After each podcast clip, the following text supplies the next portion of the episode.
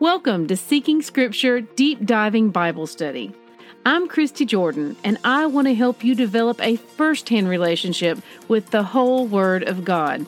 For links and graphics mentioned in my podcast, please visit the corresponding post on seekingscripture.com. May Yahweh bless the reading of His Word.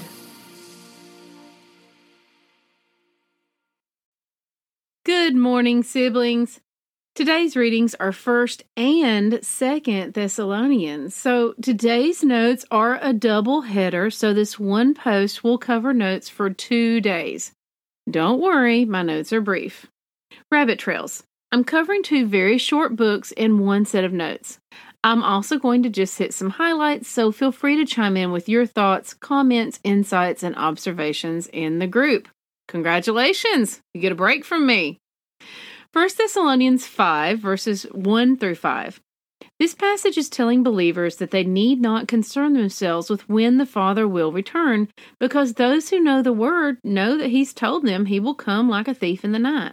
Anyone who knows the Word will not be surprised or caught unaware. Rather, knowing the Word and living by it will ensure we are always prepared for His return. Now, for those who want to go deeper, remember that we talked about one of the biblical feasts, which is often referred to as the one that no man knows the hour. The thief in the night idiom is another reference to this, with the same meaning in this context. As we've mentioned, the spring feasts have already been fulfilled, meaning the events they predicted have already taken place. We are awaiting the fulfillment of the fall feast. So, in essence, they are dress rehearsals of what is to come, and they teach us about that. Now, one of these feasts foretells the day that Messiah returns. One foretells the day of judgment, and one foretells us being together with him in the millennial kingdom. Brilliantly, each of the events fulfilling the spring feast were fulfilled either extremely close to or on the exact day that feast took place. And so it is logical to expect this to happen with the fall feast as well, especially when you consider that whenever idioms like this are used to describe the return of Messiah, they reference the specific feast in which we rehearse and prepare for his return. That would be the Feast of Trumpets or Yom Teruah. Okay, so I just went into all of that right after I told you you shouldn't be worried about trying to know when he will come. Well, that's still true, but part of knowing his word is that we'll naturally know. We aren't to be kept in the dark as we are children of the light. Let me elaborate as Paul continues to elaborate. In 1 Thessalonians 5, verses 4 through 5, we read, But you are not in darkness, brothers, for that day to surprise you like a thief. For you are all children of light, children of the day. We are not of the night or of the darkness. So let's break this down a bit.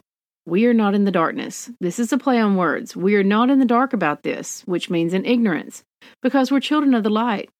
One commentary I have says that the brightness of the day does not surprise children of light or people who belong to the light.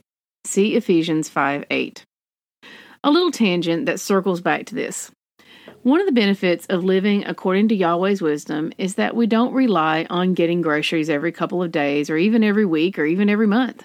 Sure, we get fresh produce and such, but if we're unable to do that, we're still able to sustain ourselves just fine on our pantry because we spent years planning ahead bit by bit.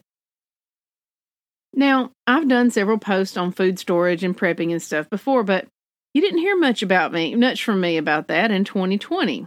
Why is that? Because when the semi panic and full on panic hit back at the beginning of 2020, and as the prices continued to rise and different scarcity issues popped up with various products, I spent that time pulling from and organizing my long term storage, doing inventory, and integrating our deep prep food stores into our regular food plan. I had no need to panic, although I did replenish our stocks as we used them if it was possible to easily do so. Further, I was able to fill in the gaps that people close to us found they had in terms of preparedness. I was able to help others. The time to prepare had passed, and this was a time to rest in the fact that we were prepared. Similar to how Egypt, under the wisdom of Joseph, found themselves easily able to survive the famine while the surrounding towns struggled.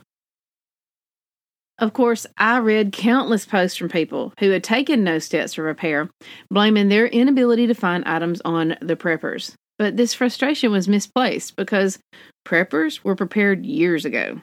We weren't the ones out in the stores buying last minute toilet paper, rice, and canned goods. If anything, we were sharing those items with loved ones because our stocks had long been set aside. And so there was a great peace in being able to see what was unfolding and knowing that we didn't have to head to the store or get in a rush or panic to buy anything. This model should work the same for us when the end times come. There should not be a panic on our part now or then. We read His Word daily and we trust and have faith that living in accordance to it prepares us for whatever may come. The Father has richly provided His assurance to us through His Word. Our job then is to remain a light for Him so that others will see that light in the darkness and we can then point them in His direction so that they too can know this peace. 1 Thessalonians 5, verses 16 through 21. Here, we read about the mystery of lawlessness already being at work. And 2 Thessalonians 2 9 tells us that the lawless one will bring false signs and wonders. First, I think we need to ponder what lawless means in this context. Now, the Greek word here is anomos, and as we discussed in my Matthew 7 through 8 notes, which I've linked to here, that is one who knows full well the law but chooses not to live by it. What law are we referring to? In the spiritual sense, it's always Yahweh's law. His is the only valid law in the spiritual world. However, as we've discussed, in our time there are many who have an anomian mindset towards Yahweh. Let's recap that. The Greek term for lawless here is anomos, whereas nomos means law, so anomian would be a law abiding citizen. Therefore, anomos means lawless, and an anomian is a citizen who knows full well what the law is but refuses to obey it. They choose to live outside the law. This is how Messiah describes a person with an anomian mindset. Matthew 7, verses 26 through 27. And everyone who hears these words of mine and does not do them will be like a foolish man who built his house on the sand. And the rain fell, and the floods came, and the winds blew and beat against that house, and it fell, and great was the fall of it. Messiah also references anomians in Matthew 7, verses 23 through 20, 22 through 23. And to me, it's one of the most gut wrenching verses in the Bible. It reads On that day, many will say to me, Lord, Lord, did we not prophesy in your name, and cast out demons in your name, and do many mighty works in your name? And then I will declare to them, I never knew you. Depart from me, you workers of lawlessness. There's been a lot of speculation about who the Antichrist is. Is he here now? Has he already come? Just in my lifetime alone. I've seen godly and ungodly men called the Antichrist on more than one occasion. In my personal opinion, we haven't seen the Antichrist in our time, but we have clearly seen his advance team. Rather than focusing all our time on preparing for the Antichrist, we need to be focusing our energy on preparations for the arrival of our King. Now, this is also a reminder that while books, movies, and television programs are regularly devoted to speculation about what the mark of the beast is and how to avoid it, precious little is said about the mark of the Father and how to make sure we have it. Don't know what that is? You're not alone. The adversary has us so focused on him and his mark that believers don't even know the Father has one. Hang in there because we talked about it a few times in this reading, and we'll discuss it again on the next trip through the Word. Each time I read the Word, I read it with new questions and always find more answers. In the meantime, know that each and every day you choose to read His Word and work to order your life with Him as the authority, you're working on having His mark on your life. Feel free to talk about the mark of the Father in the comments if you like.